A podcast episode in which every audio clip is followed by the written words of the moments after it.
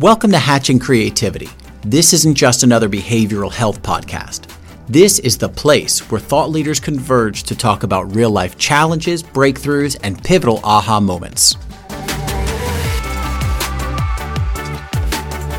One of the things that I love about what you do and what Commonly Well does is the way you're looking at data to improve clients' lives and clients' experiences can you talk with me a little bit about some of the data points that you find to be really helpful to be tracking in behavioral healthcare settings?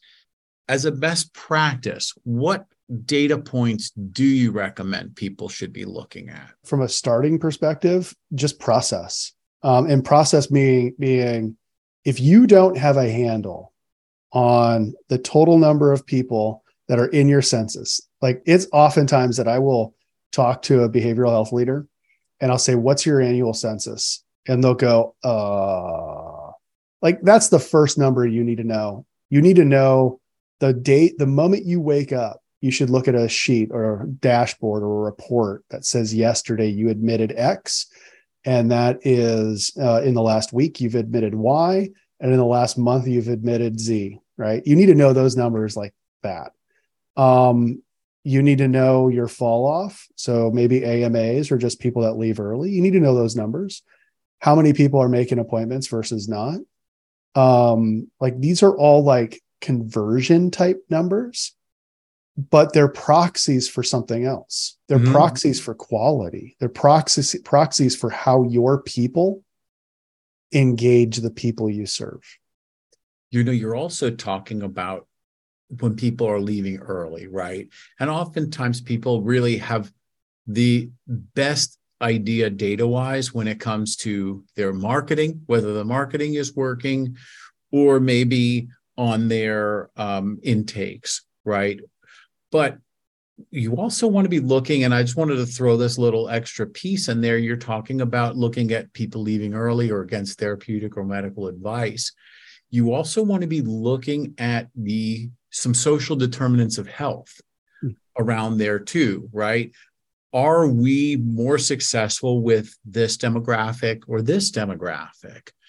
Certain therapists working out way better with this demographic than this demographic. Where are we best serving our clientele too? And that will also help just on a business standpoint. I wanted to throw that in there as well as on the quality side kind of fascinating. Uh, a lot of people sort of diminish the importance of demographic data. Um, but those characteristics, as you just said, can, especially in behavioral health, be illuminating to a lot of different things. Um, you know, the the people who engage that are therapists or otherwise um, you know, we bring our own biases in to things. And whether it's, you know, intentional or not, if you could stratify your practice by therapist and then by patient demographic, and then maybe like a third measure, just like let's just call it treatment affinity. Do people think they're the treatment's working for them as a simple one? Which, by the way, it's an easy question to get at. Mike, I could have you in for a group session tonight along with 20 others. You leave 10 minutes later, we kick you a text message and just ask you on a scale of one to seven, was tonight helpful for you or not, or not, right? And you gather that data, take it against your demographics, and you put it against that therapist and against all the other therapists. And I guarantee you, you will see a population or a profile of people that don't connect with a particular therapist, not yep. because the therapist is bad, but what you start to find is, oh, that therapist does better with these people. So, what should you do as of yesterday? You should start navigating those types of people to that therapist. Like you just should. We talk in this field so much about the key to success being a longer length of engagement with the client and and their treatment, whatever that is. And it's the same thing with any kind of healthcare, right? It's the engagement of the practitioner and and the client or the patient. And that therapeutic alliance is so important. If you don't have a good alliance with with that practitioner, then you're also at a significant disadvantage. So understanding that will improve outcomes as well as your business.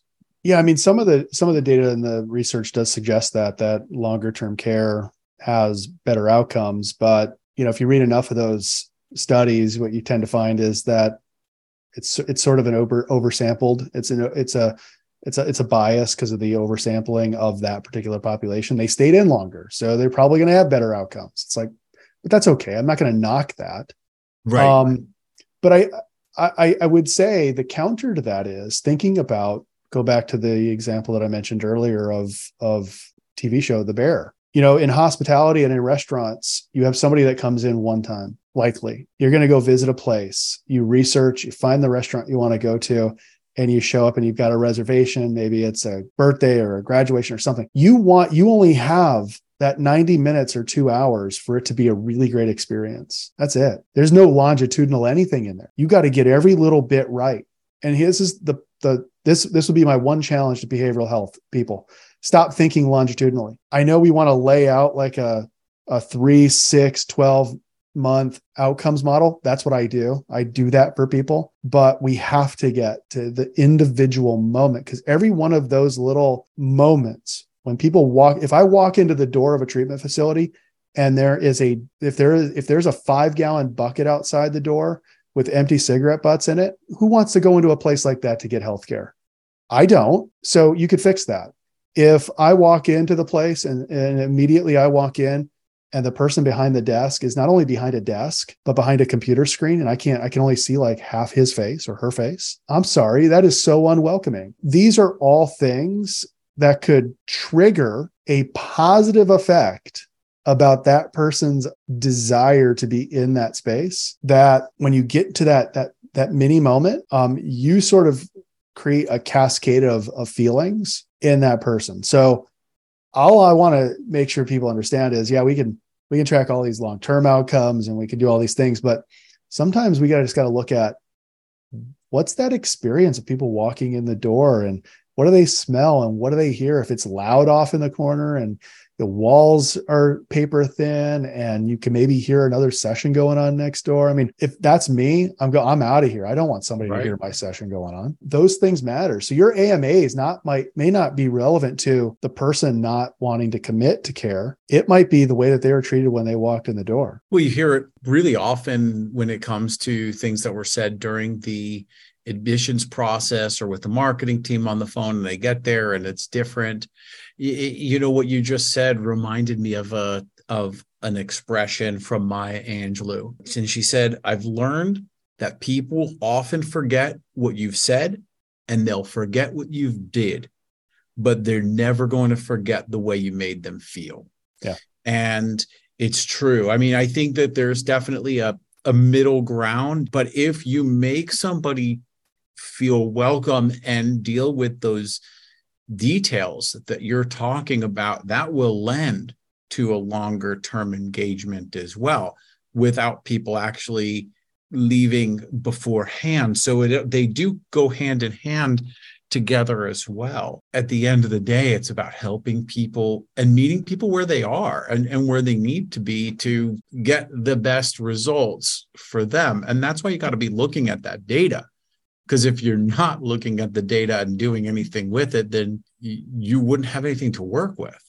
Yeah, I was at a um, we were at the the national national uh, drug court conference, drug court uh, treatment conference a couple weeks ago, and was visiting with a judge, and you know, was an interesting conversation uh, around the idea that you know all of these treatment courts have sort of this designed protocol around sort of this 24 month or 18 month structure of the program and these four phases.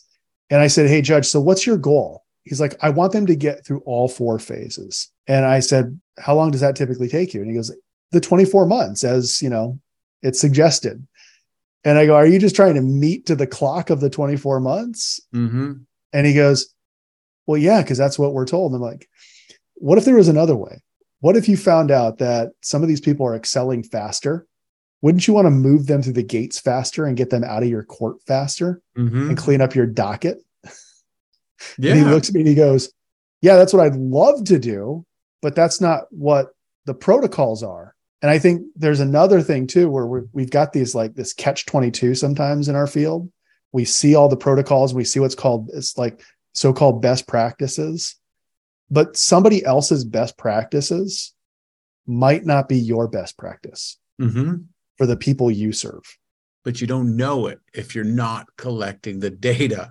That's it all kind of circles back to that, right? I mean, otherwise you're just guessing. Yeah. And you know, when you say that collecting the data, a lot of people like sort of start to freak out and they're like, oh my gosh, I don't know what data to collect. And it's like just break down a process and what information do you need at each one of those moments? It's like any business has to do this, Mhm. right? You know, you talk about the the inbound of the marketing to the sales process to the completing the sale to the onboarding to delivering the product, all those things, right?